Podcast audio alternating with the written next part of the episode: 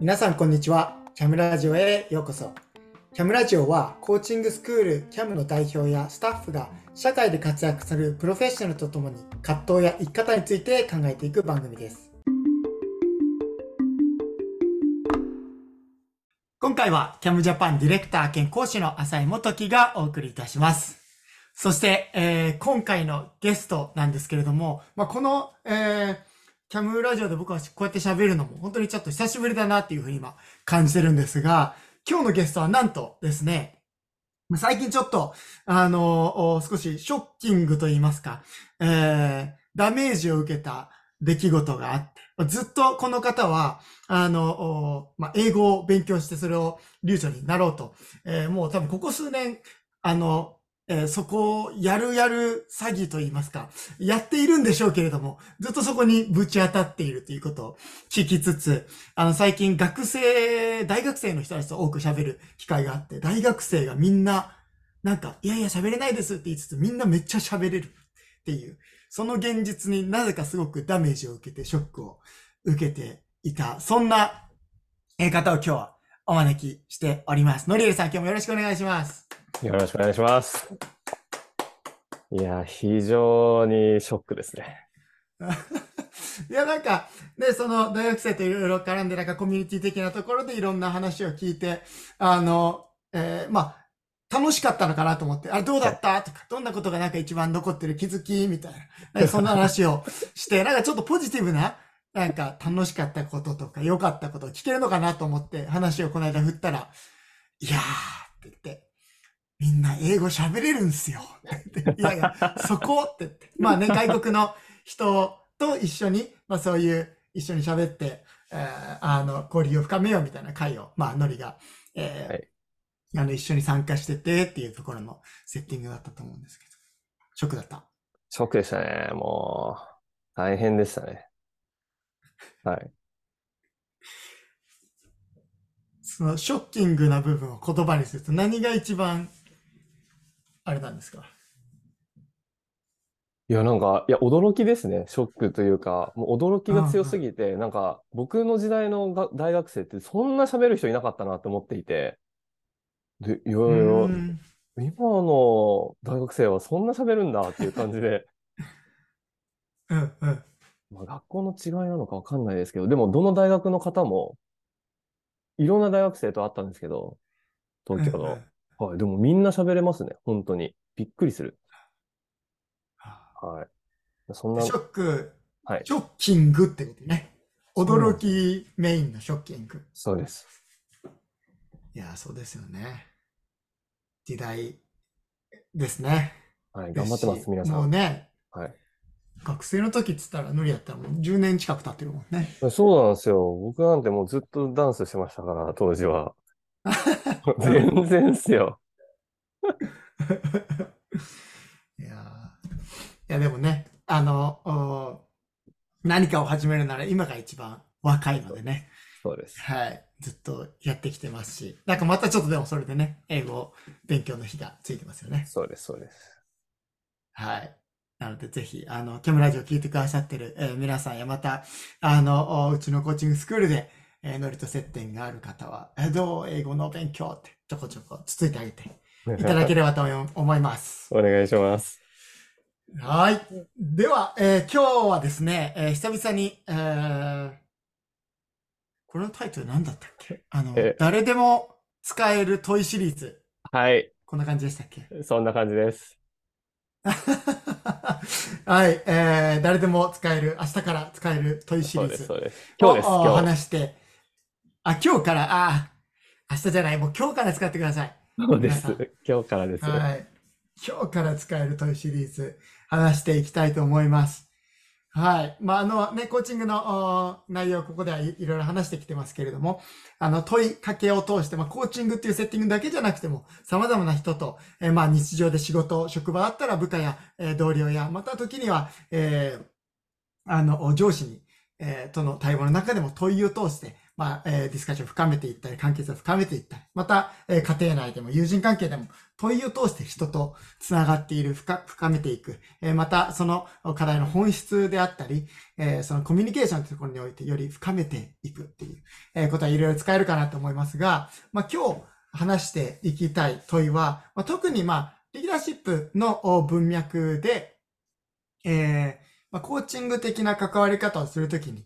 使われる、そのような問いになっています。ある、統計で、リーダーの人たちが、ぶち当たっていたり、また通っている、その成長のプロセスや課題解決のプロセスの中で、98% 以上の、その人たちは、この2つの、問いかけ、カテゴリーのうちに、当てはまるっていうふうに言われていて、そ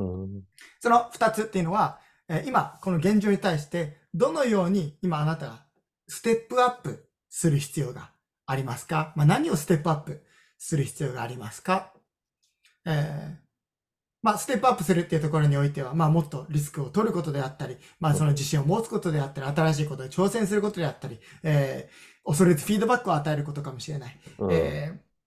その今、向き合っているその課題に対して、複雑な課題に対して、自分が導いていくとか、解決策を見出していく。なんかそのような、もっとできること、一歩踏み込むこと、そういう意味でステッピングアップ、ステップアップすること。もう一つのカテゴリーは、レッティングゴーなので、手放していくっていう。なので、意外と何かをステップアップ、何か踏み込むことよりも手放すことが必要になってくる。自分の内的なものを手放す恐れであったりとか、もしかしたらこうなるかもしれない。これをやったら誰かにこう思われるかもしれない。人の目とかそういうところの内的な自分のマインドのそのブロックかもしれませんし、実際のタスクを委任していく、誰かに任していく、自分でやった方が早いとか、自分でこうっていうふうに思ってるところを、信頼した相手に任せることであったりとか、コントロールとか、完璧主義的なそのマインドセットを手放していくことかもしれない。なので、問いとしては、どのような領域で今、この課題に対してステップアップすることができますか？ステップアップすることでこれを達成できますか？また、どのようなことを手放すことで、このことが、内容が今前進しますか？あなたに必要なのはステップアップですか？それとも手放すことですか？なんかそんなところが、問いとして、使える、内容になって、今日話していきたいものになってます。いいですね。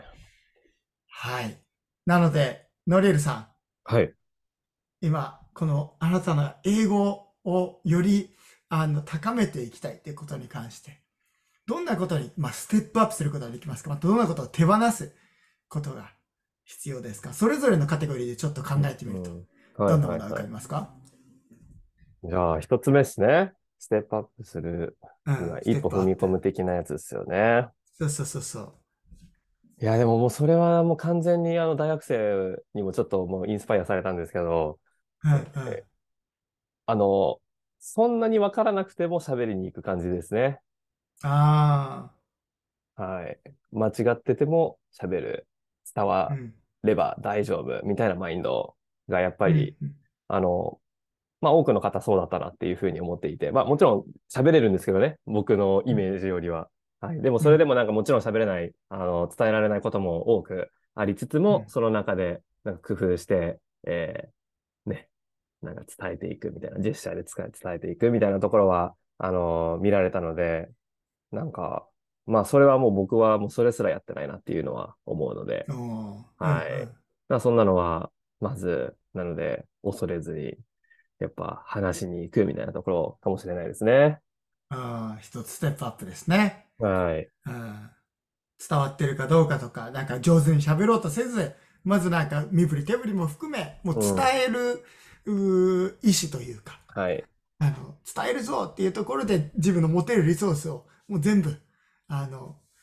そこになんていうかね、ぶつけるじゃないですけど、なんかその、意思みたいなところ、そうですね、恐れずってところですかね。他に何かありますか？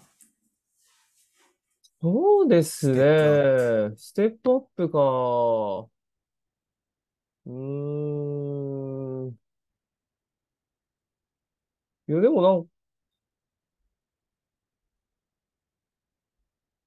あの、細かい話になっちゃいますけど、その表現のは、なんか、引き出しを増やすとか、かなってう思いんますうけん。ど、はい。なんかそんな感じになっちゃいますね。なんか手前の、あそのマインドブロックが取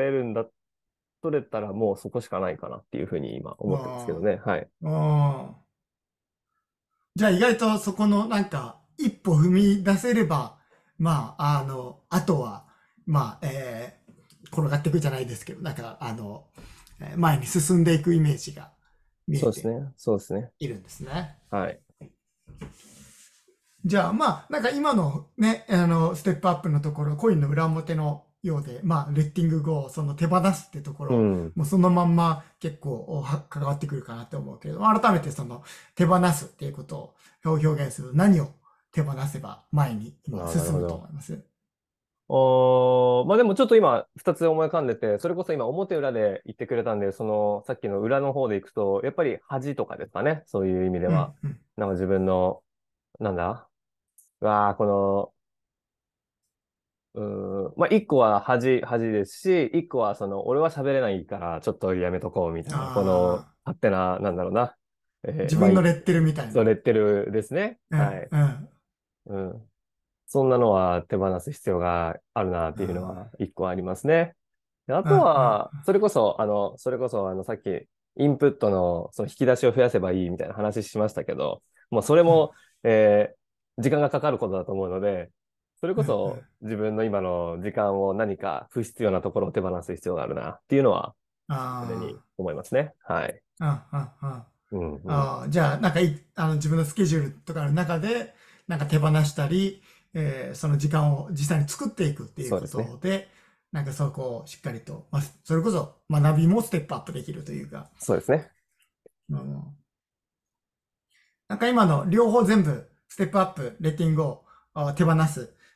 それぞれ、なんていうの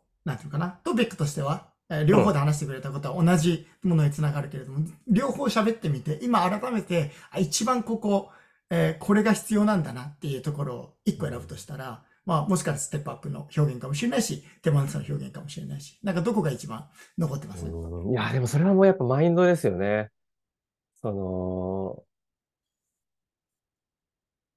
アメリカのチームがこう来てくれたときに、アメリカのチーうムん、は、まあ、ここ日本なんで、こっちが普通はあれじゃないですか。うなんん、だ、日本人だから、日本だから、日本語で喋る方が普通はなんだろうな。うん、なんうだ、ん。何あっちが本当は恐れるべきじゃないですか。こ言っっちてみたがら。ね、はい。勇気持ってというかホームグラウンドだから、そうそう流そ暢う。にというか、いそけうそうそるう。はずだけどもってことね。そうなんですけど。まあでもその中で、あっちのチームのそのなんだろうな、こう、優しくこの、ネイティブ同士はもっと難しい話してますけど、その大学生にう話すとん、きとかってすごいわかりやすくうん、話してくれてるんですよね。なので、なんかそこに対してなんで自分は、そのわかりやすく話してくれてるのに自分にも、なんうん、か、自分ちょっと難しいみたいなことうをん、言ってしまうんだろうってやっぱいつも思うんですけど、まあ、そこのうん。やっぱ、ブロックとか、そのマインドは、一番、その変化が必要だなっていうのは思いますね。うんうんうんうん。で自分はっていうともう後ずさりしてるというか、重心後ろにかかってる、そうなんですうん、よ。から聞き取れるものでも聞き取れないし、もっとフィルターかかっちゃったりみたいな風になるよね。うん。うん、そうっすね。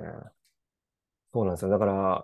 ら、もちろん喋れない大学生もいましたけど、そういう人って別に喋れなくても単語一つで何もう単語一つでいくぐらいの感じだったんで、うんうんうんうんうん。出そ川さんイングリッう。シュみた出い川な。さんイングリッシュみたいなう感じん、で。うんまあ、それですごい楽しんでたんで、うんうん。それはどっちも楽しんでるんですよね。そのアメリカの方も、うん、あんまり喋れない方でも楽うしんん、で、こう、意思疎通ちょっとしてるみたいな感うじん、うん。は見られるので、もったいないなとは思いますね、自分に対して。うん、いいはですね。い。なんかちょっと、このプランではなかったけれども、デモコーチング的に なったけど、このステップアップと手放す。なんか改めてこうやって分けてみたり、分けて今の状況を話してみる中で、なんか、ノリはこのステップアップと手放すの問いについてなんかどんなことを思います？そうですね。ステップアップ、どっちでも手放す方でもいいんですけど、やっぱ手前の、やり方のところを変える必要があるっていうのも見えてきますし、それこそ自分のマインドのところも、価値観だったりとかの、どこを変える必要があるのかって向き合えると思うので、なんかどんな人でもやっぱり、対応できると言いますか、どこでできてもいいじゃないですか、これって。そういう意味では、すごい素晴らしいなって今思いましたね。なんかね、ステップアップするのか手放すのか A か B かどっちかっていうところじゃなくて、なんかこの両方で聞きながらバーッとちょっと洗い出すじゃないけれども、今必要なところをバーッと両方の視点で出してみつつ、やっぱ改めてじゃあどこが今自分に必要か、何をしていくべきなのか、気づき、どこが必要なのか、何が必要なのかって出しつつ、じゃあそれに対してどんな行動ができるのかっていうところで、次に移っていくことで、なんか今、本当に一番、取り組むべきことで、そこがただ目の前の内容を解決するっていう、行動とか仕組みとか表面的な部分で、その課題にアプローチするんじゃなくて、今言ってくれたようにマインドの部分も、言葉にしていけるような、なんか部分になってくる。そこも含めた気づきや行動設計につながる問いになるかなって思いますね。なんかどんなシチュエーションで使うイメージが浮かびます？で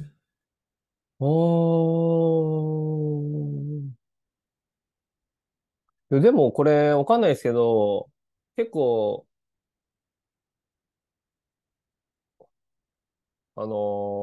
今僕が真っ先に思いついたのは、毎週でもいいんじゃないかな。そのミーティングの定例じゃないですけど、2週間に1回そのチームでミーティングがあるんだったら、随時この話をしてもいいのかなとかも思いつつ、それこそ何かに悩んでぶち当たってる時とかに、この話をしたらもっと深いものが出てくるかなとかも思いますけど、っていう意味ではいつでもみたいな、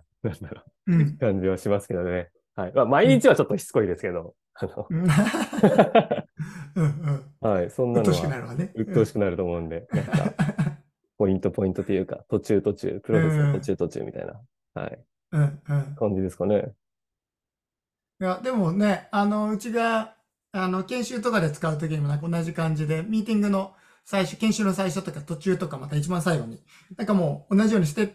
プアップすることみたいな、もう大きな概要書といて、そこに自分で書き込んでいって、それで手放すことみたいな感じでそこに書き込んでいって、その、最初と途中とまた最後と、また気づいた時に休憩の時間でとか、そういうふうに浮かんだ時にバーッと書いていきながら、実際にそこでみんなでそれを見ていきながらやっていったりも、しましたけれども。そういうミーティングとか、毎週とかでもいいし、例えば、年にね、4回くらいの、1回立ち終わって、ビジョンを決めたり、また今の状況確認と、またここからの修正と、っていう、そういう、途中のちょっとメインとなる、方向性を決めていくとか、チェックポイントとなるようなミーティングで、目標設定とかした上で、じゃあ今、一人一人が何を、どんなことに、その目標に対して挑戦したり手放したりするかっていう、その意思表明をみんなで整理するのに使っていったり、まずそれ進捗確認をしていけたりとか。ね、コーチングのワンオンワンのコーチングとか、その中だけじゃなくて、この2つの分け方っていうのは、そのアクションプランや、また状況確認とかの中において、いろんな部分で確かに使えるかなっていうのは思いますよね。確かに。そうですね。一体他でもこれ使っていきますよね。組織の文化作りといいますか。うん、これはじゃあチームにこれを手放そうみたいなところもね、うん、できたりしますしね。もういいっすよね。そうね、そういうカルチャー的なところで、じゃあより多様な価値観を受容していくカルチャーをみんなで推進していこうってなったら、うん、ステップアップや手放すっていうところでなんかもうジャッジしてしまうこの視点とか、うん、もっと自分の価値観でこう相手に動いてほしいって思う、なんだマインドを手放すかもしれないしとか、なんかそういうちょっとなんだろうふわっとなりがちな、うん、ところの部分もこれでちょっと現実的にというか、うん、具体的な部分に落とすのに使えたり。確かに。はい、いろんな場面で使えるかなっていうのは思いますね。はい。はい。では今回はですね、まあ、先ほどちょっと最初に、ご案内しましたけれども、まあ、多くのリーダーっていうところの文脈の中で、まあ、98% の、まあ、リーダーの、まあ、向き合っている課題や状況に関して、98% のその、状況はこの、何かに対してステップアップするかまた手放すかどっちかのカテゴリーに、まあ、分類されるっていうところが、聞くことがある中で、まあ、リーダーだけではなくて、まあ、どんな関係性友人関係や、パートナーとの関係の中でどんなふうにこの関係がより良くなるためにステップアップできるかまた手放せるかとか、プライベートな話でもそうですし、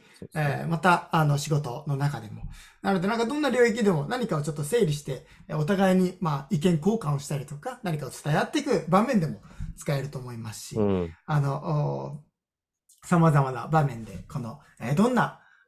こと今あなたはステップアップする必要がありますか、どんなことを手放す必要がありますか、なんかこんな問いをぜひ使ってみていただければと思います。はい、置いていこうと思いますが、のりさん、今日はなんかどんなことが一番残っているでしょうか。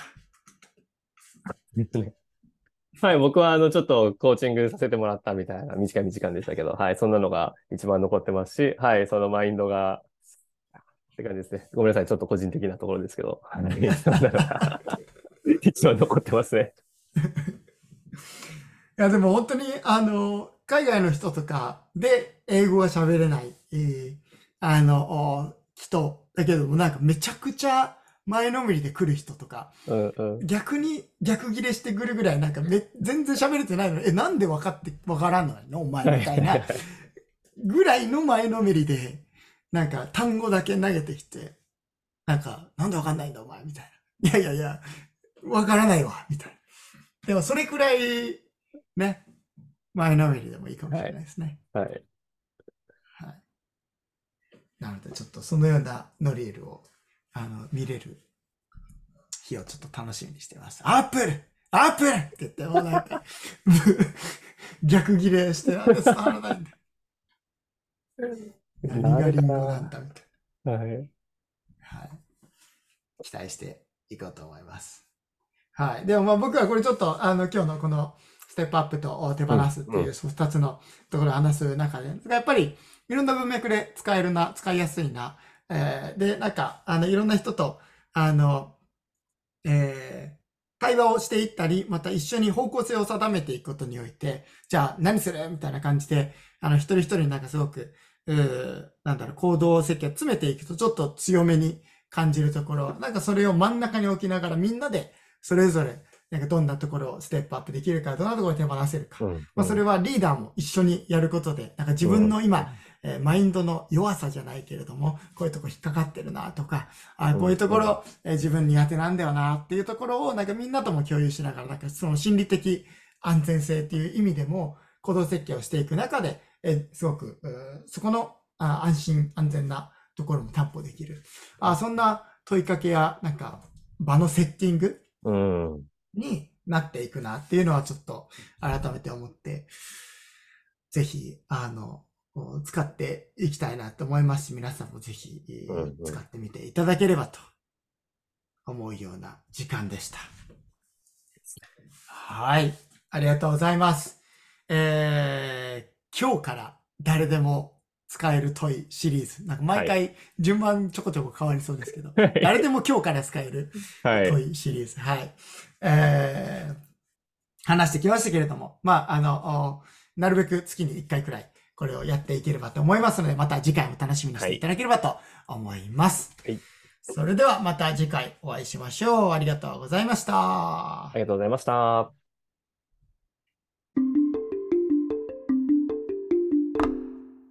CAM は2005年にアメリカにて設立され、3000人以上のプロコーチを輩出してきた ICF 認定コーチングスクールです。CAM やその日本支部である CAM ジャパンについて知りたい方は camjapan.jp で検索ください。それではまた次回お会いしましょう。